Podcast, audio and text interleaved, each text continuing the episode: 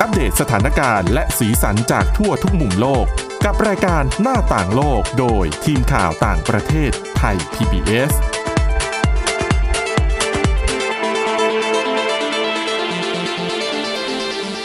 วัสดีค่ะ คุณผู้ฟังต้อนรับเข้าสู่รายการหน้าต่างโลกนะคะ มาอัปเดตสถานการณ์แล้วก็สีสันจากทั่วทุกมุมโลกกับทีมข่าวต่างประเทศไทย PBS ของเรา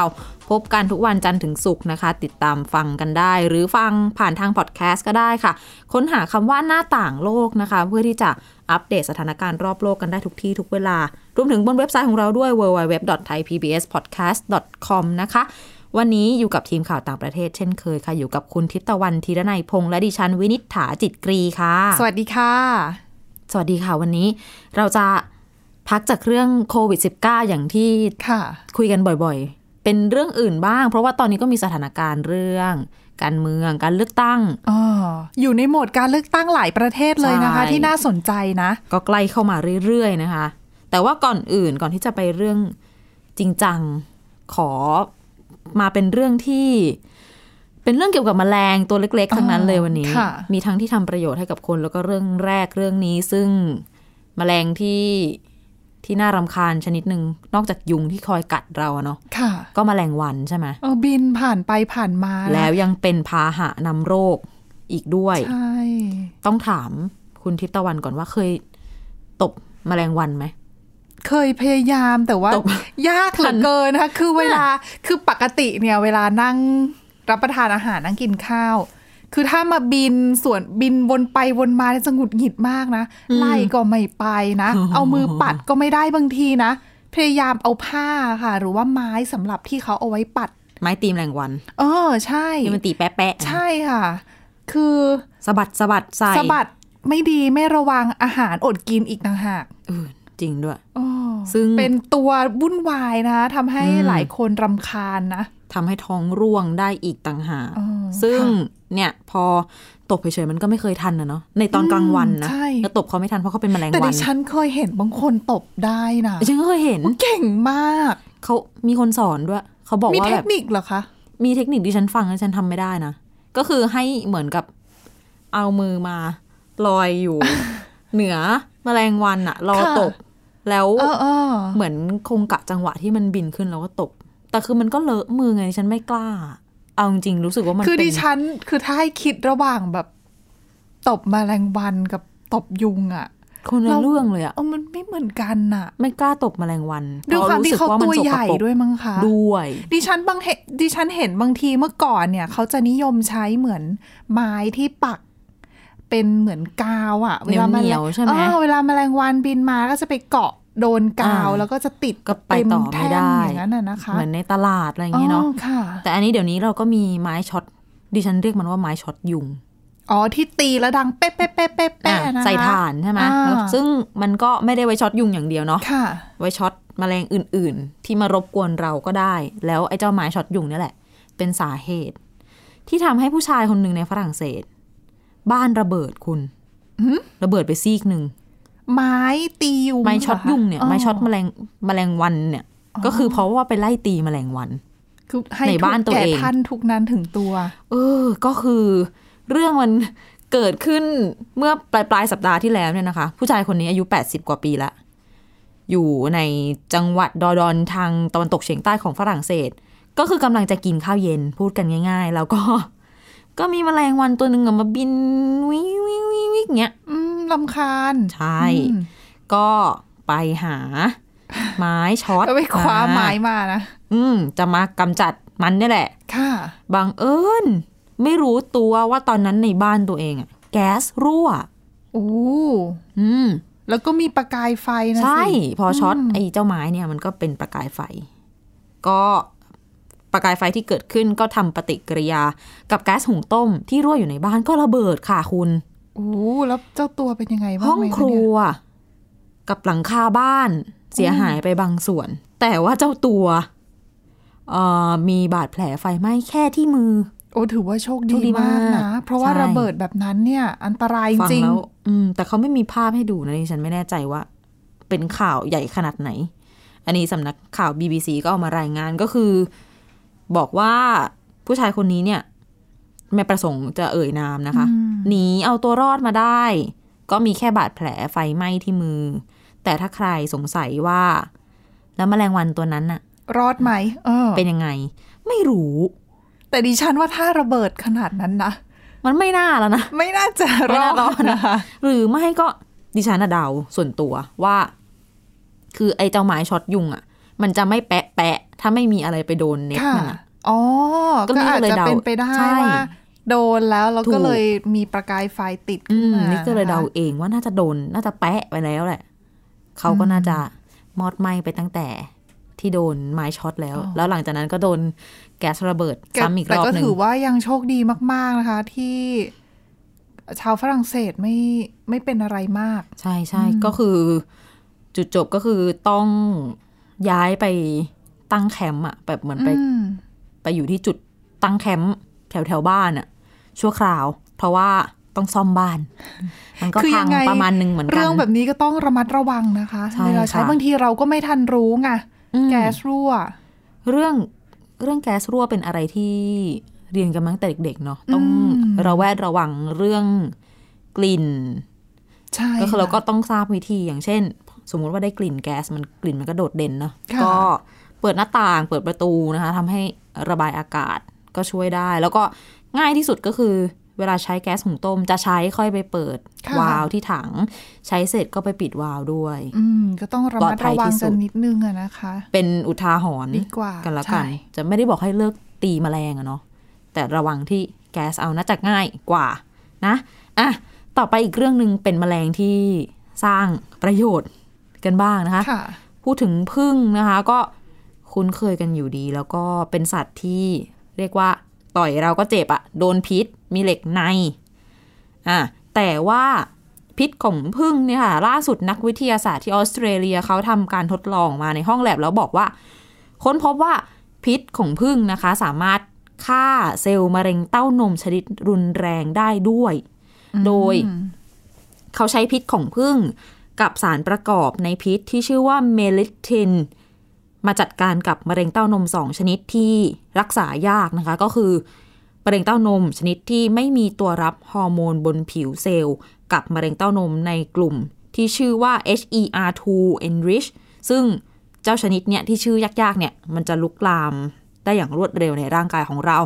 ซึ่งก็เรียกว่าเป็นการค้นพบที่น่าตื่นเต้นนะ แม้ว่านักวิทยาศาสตร์จะยังบอกว่า เออ มันก็ยังเป็นแค่ผลการทดลองเบื้องต้น เดี๋ยวจะต้อง ค้นคว้ากันเพิ่มเติมอีก แต่ว่ามะเร็งเต้านมเนี่ยมันก็เป็นมะเร็งที่พบมากที่สุดนะคะ ในผู้หญิงทั่วโลกแล้ว ผู้หญิงก็มีมะเร็งเต้านมมะเร็งอืมปากมดลูกรังไข่อะไรอย่างนี้ตามๆมา แต่ว่ามะเร็งเต้านมเนี่ยเจอเยอะที่สุดนะคะ ซึ่งหลายปีแล้วล่ะที่นักวิทยาศาสตร์เนี่ยก็สามารถใช้สารประกอบทางเคมีหลาย ๆ ชนิดมาจัดการกับเซลล์มะเร็งได้ค่ะได้ผลในห้องแลบคือหลายชนิดใช้ได้ในห้องแลบแต่พอ เอามาลองกับลองผลิตเป็นยาในรูปแบบต่างๆ เพื่อมาใช้รักษาคนจริง ๆอะมันไม่ได้ได้ผลคือมาส่กวนเท่าใหญ่นั้นที่ดิฉันเห็น ถ้าสมมุติว่าเป็นมะเร็งเต้านมจำนวนหนึ่งผู้ป่วยเนี่ยเขาก็เลือกที่จะเหมือนตัดใช่ทิ้งแต่สำหรับก็ส่วนหนึ่งที่จะช่วยได้อะนะคะง่ายที่สุดอืมหรือว่าตรวจ เรียกว่าตรวจร่างกายคือรีบประตรวจจำปีให้ให้เจอเร็วใช่ยิ่งเจอเร็วโอกาสในการที่จะไม่ลุกลามรักษาหายได้ง่ายก็มีมากกว่านะคะอย่างแค่เจอเนื้อที่อืมเนื้องอกที่ผิดปกติยังไม่ต้องเป็นมะเร็ง ถ้าเกิดว่าอายุเริ่มเยอะๆแล้ว แล้วรู้ค่ะสึกว่าอยากจะตัดไฟแต่ต้นลมอะก็ตัดออกไปก่อนอืมได้ไม่ต้องรอ ให้มันเปลี่ยนเป็นเนื้อร้ายอะนะคะ อันนี้ก็เหมือนกันอย่างพูดถึงพิษของผึ้งที่บอกว่าต้านมะเร็งเนี่ยก่อนหน้านี้ก็คือเคย ศึกษากันมาก่อนแล้วว่ามีคุณสมบัติในการต่อต้านมะเร็งชนิดอื่นได้ด้วย อย่างเช่น มะเร็งผิวหนัง ซึ่งนักวิทยาศาสตร์เนี่ยก็เอาพึ่งพิษของพึ่งหลายชนิดอยู่ด้วยกันประมาณ 300 ตัว มาใช้ในการทดลอง แล้วก็เป็นสารสกัดที่มีความเข้มข้นนะนะ อย่างยกตัวอย่างนะคะ สารสกัดจากพิษของพึ่งที่ชื่อว่าฮันนี่บีก็คงเป็นพึ่งที่ ผลิตน้ำพึ่งที่ค่ะคนเอามากินกันนะนะสามารถฆ่าเซลล์มะเร็งได้ภายในเวลาเพียงหนึ่งชั่วโมง โดยที่ทำอันตรายต่อเซลล์รอบข้างเนี่ยน้อยมาก แต่พูดถึงว่ามันเป็นพิษไหมคือมันเป็นพิษไง คือเขาก็ต้องสกัดมาแล้วก็ดูว่ามีผลข้างเคียงยังไงหรือเปล่าใช่ด้วยนะ เพราะว่าบางคนเนี่ยแพ้พิษพึ่งเหมือนกันนะ ใช่ก็คือคือถึงถ้าแพ้นี่ก็อันตรายเลยนะ ใช่หรือว่าหายใจไม่ออกมีอาการบวมของแบบค่ะทางเดินหายใจนี่ก็อันตรายเหมือนกัน แล้วเขาก็บอกไว้เนี่ยแหละ เตือนเตือนแบบนี้เหมือนกันว่า คือถ้าใช้เยอะอะความเป็นพิษมันก็เพิ่มขึ้นคือมันก็เออมีความเสี่ยงกับคนมากขึ้นว่าอย่างนั้นแหละ แต่ว่ายังไงก็ดีสารนี้ มันก็เป็นสารจากธรรมชาติ แต่อีกทางหนึ่งก็คือสารตัวเดียวกันเนี้ยเมเลทินเนี่ยนอกจากจะเอามาจากพิษพึ่งแล้วก็ยังสังเคราะห์ขึ้นมาได้ด้วยเหมือนกัน ทีนี้ก็ต้องไปดูกันต่อแหละว่า เมื่อเอามาทดลองในคนจริง ๆ ไม่ใช่ในห้องแลบแล้วเนี่ยค่ะจะสามารถฆ่ามะเร็งได้แบบที่ ทำในห้องแลบได้หรือเปล่า เพราะว่าทุกวันนี้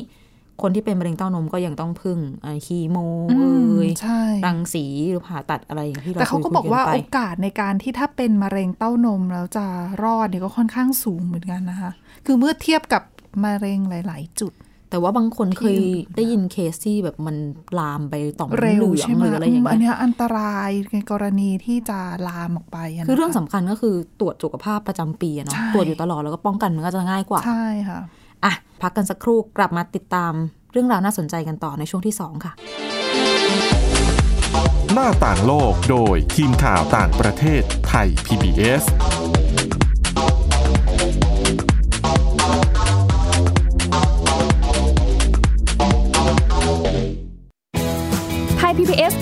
Radio Infotainment for All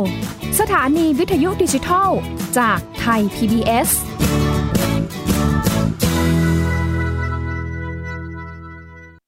ไทย PBS Application on Mobile ให้คุณเชื่อมโยงถึงเราในทุกที่ทุกเวลา ได้สัมผัสติดตามเราทั้งข่าว รายการ รับชมรายการโทรทัศน์ และฟังรายการวิทยุที่คุณชื่นชอบ สดแบบออนไลน์สตรีมมิ่งชมรายการย้อนหลัง ข้อมูลกิจกรรมไทย PBS ร่วมเป็นนักข่าวพลเมือง รายงานข่าวกับเรา และอีกหลากหลายฟังก์ชัน ให้คุณดาวน์โหลดได้ฟรี ทุกระบบปฏิบัติการ ติดตามข้อมูลเพิ่มเติมได้ที่ www.thaipbs.or.th/digitalmedia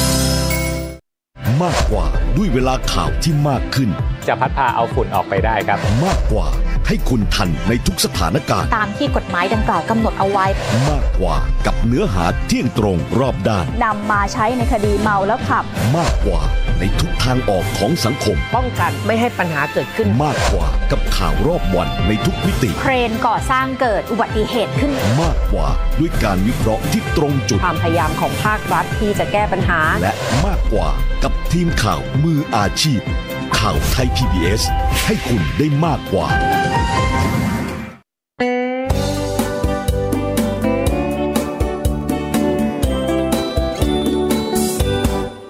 บอกเล่าข่าวสารที่เป็นประโยชน์ เกษตรกรไทยรู้เท่าทัน ตั้งรับปรับตัวกับความเป็นไป วิถีชีวิตไทยมีภูมิคุ้มกัน เกษตรบ้านเรา ติดตามข่าวสารการเกษตรและเรื่องราวของวิถีเกษตรไทยรอบทิศทั่วเมืองไทย ในรายการเกษตรบ้านเรา ทุกวันอาทิตย์ เวลา 12 นาฬิกา ทางไทย PBS d i g i ดิจิ Radio ฝีมือเกษตรบ้านเรา นี่คือเกษตรบ้านเรา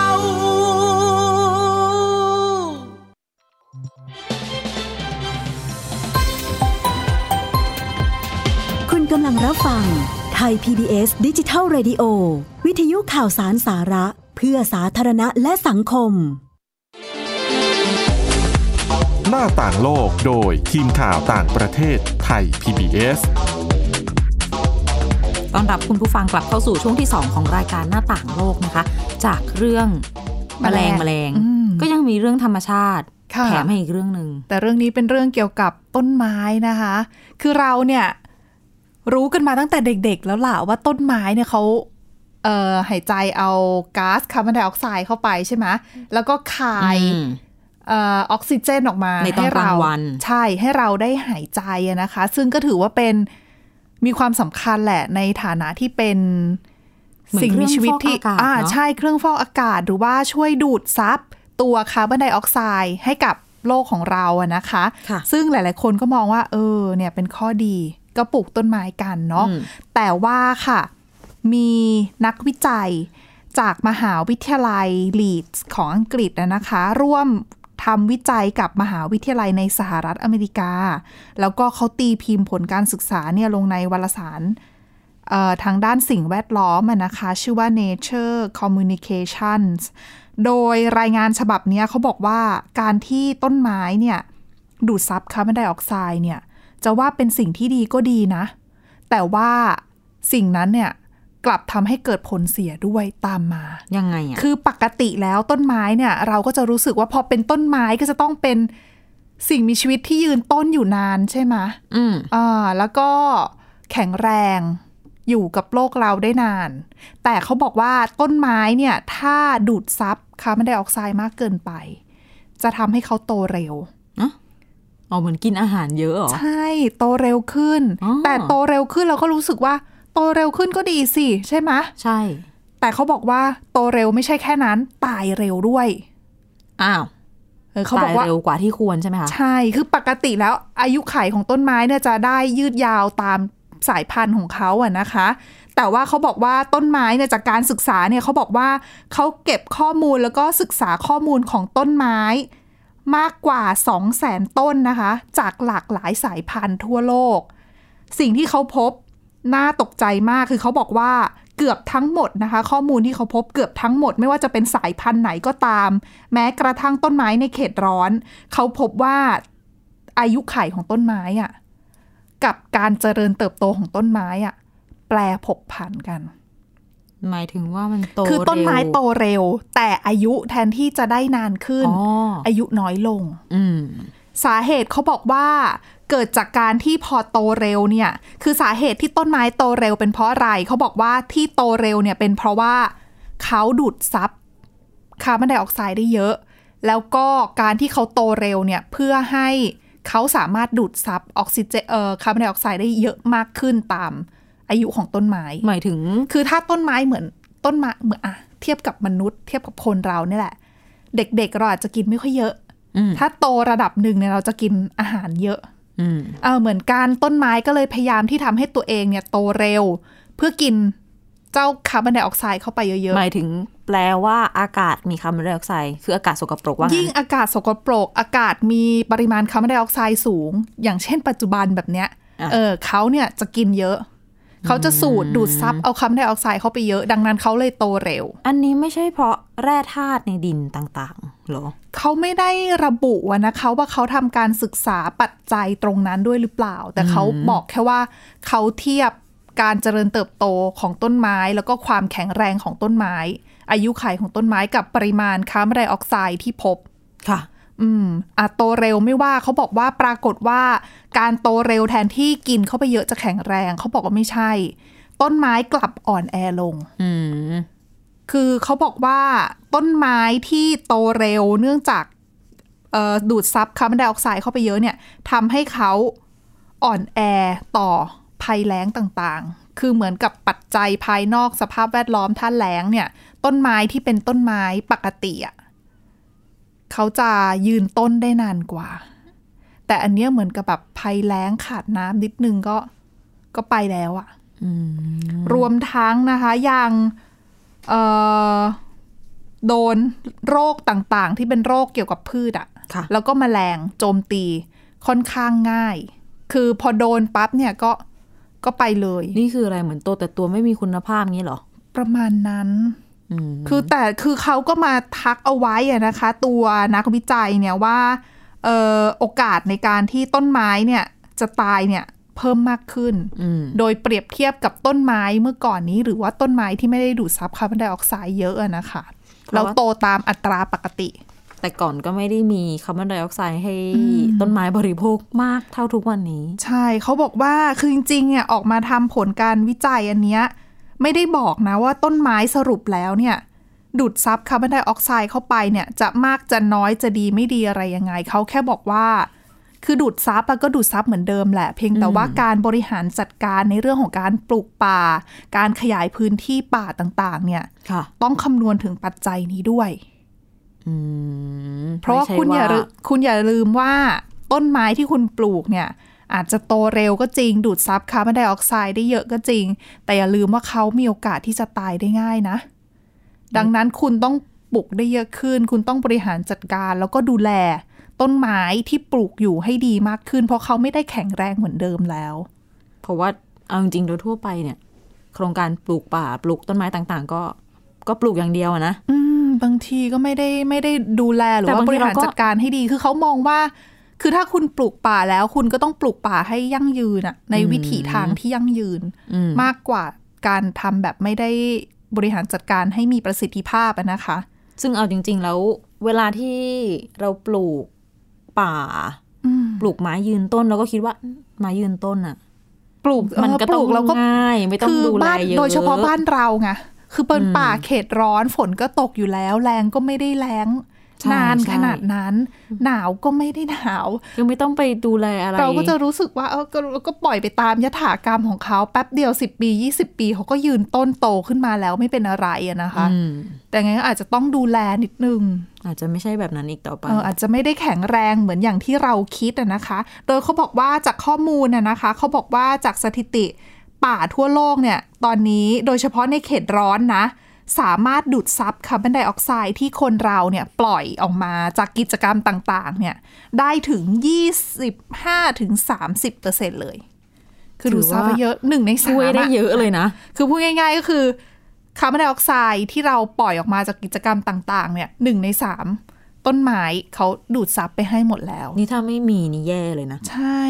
แล้วก็ถือว่าเป็นปัจจัยสำคัญอะนะคะ ในการที่ช่วยทำให้ โลกเรายังมีออกซิเจน ยังมีอากาศดีๆเอาไว้ให้สูดหายใจนะ อืม แล้วในอนาคตเนี่ยยิ่งปัญหาสิ่งแวดล้อมที่มันเป็นอยู่อย่างทุกวันนี้เนี่ยก็มีแนวโน้มว่า อาจจะเอ่อใช่ต้นไม้ต่างๆ เนี่ยอาจจะอายุสั้นลงอีกได้หรือเปล่า ใช่และยิ่งประกอบกับเรื่องของอุณหภูมิโลกนะอืมที่เพิ่มสูงขึ้น พออุณหภูมิเพิ่มสูงขึ้นก็แน่นอนว่าทำให้ปัญหาเรื่องของภัยแล้งรุนแรงมากขึ้น ยาวนานมากขึ้น เกิดขึ้นในหลายพื้นที่มากขึ้น แล้วภัยแล้งนั่นแหละ ที่เป็นปัจจัยเสี่ยงที่ทำให้ต้นไม้ ที่อุตส่าห์ดูดซับคาร์บอนไดออกไซด์ให้เรา อืมตายได้ง่ายขึ้นเออภัยแล้งก็ไฟป่าเออก็มา ใช่อุณหหภูมิลายๆอย่างเพิ่คือมขึ้นทุกอย่างเป็นวัฏจักรของตัวเองกันหมดอะนะคะ เป็นลูกโซ่ใช่อ่ากระทบถึงกระทั่งแบบว่า น้ำแข็งละลายในแถบขั้วโลก ชั้นน้ำแข็งใต้ดินใช่และค่ะอื่นๆอีกมากนะคะค่ะทุกอย่างเริ่มต้นจาก ปัญหาสิ่งแวดล้อม ใช่ค่ะ ก็ต้องดูแลกันนะคะอะเปลี่ยนโหมดทิ้งท้ายกันด้วย เรื่องของการเลือกตั้งอ่าอีกแค่ไม่กี่สัปดาห์ก็จะถึงการเลือกตั้งครั้งใหญ่ประจำปี จริง ๆ แล้วเนี่ยคือต้องเป็นหลาย ๆ คือไม่ใช่การเลือกตั้งในบ้านเราอะแต่เป็นการเลือกตั้งในสหรัฐอเมริกาที่แน่นอนว่าทั่วโลกก็จับตามองนะคะค่ะว่าใครจะได้เข้ามาเป็นผู้นำสหรัฐอเมริกาจะเป็น คนเก่าไหมคนเดิมไหมสมัยสองหรือว่าเป็นโจไบเดนอายุเยอะซะขนาดนั้นอ่าแต่ว่าข่าวล่าสุดนะคะที่วันนี้เรานำมาเล่าให้ฟัง เป็นเรื่องของเงินเงินทองทองค่ะค่ะ ในการทำการรณรงค์หาเสียงเลือกตั้งในสหรัฐอเมริกาเนี่ย ปัจจัยสำคัญอย่างหนึ่งที่ต้องมีเยอะเลยคือเงินอืมการหาเสียงต้องใช้เงิน ไม่ว่าจะเป็นการคือโอเคทุกที่ปีเนี้ยอ่าอืม ปีนี้พิเศษกว่า เพราะว่าไม่มีหาเสียงลงพื้นที่เยอะไม่ค่อยได้อะเพราะโควิด -19 แต่ประว่าหยัดตรงนี้ไป ก็ไม่ถึงขนาดนะก็ประหยัดกว่านิดนึง เพราะว่าไม่ไม่ต้องลงในส่วนนี้ แต่ว่าอาจจะต้องเอาเงินไปใช้ในการโฆษณาอื่น ๆ เพิ่มมากขึ้นอไงอนไลน์เอ่ยใช่อะไรเอ่ยใช่ค่ะ แน่นอนว่าเงินที่ต้องใช้เป็นจำนวนมหาศาลนะคะจนทำให้เขาบอกว่าตอนนี้มีข่าวออกมาว่าทรัมป์เงินไม่พอใช้อืม คือเขาบอกว่าเมื่อสองสาวันที่ผ่านมานะคะ ก็มีนักข่าวไปถามทรัมป์นั่นแหละว่า ได้ข่าวมาว่าเงินจะไม่พอใช้ในการหาเสียงเนี่ยจะทำยังไง เขาก็บอกว่าเขาพร้อมควักกระเป๋าตัวเองนะ โอ้ย ไม่ขนหน้าแข้งไม่ร่วงคือหรปอกกติแล้วเวลารณรงค์หาเสียงเลือกตั้งแบบเนี้ย คนที่จ่ายเนี่ยคือเขาจะทำเหมือน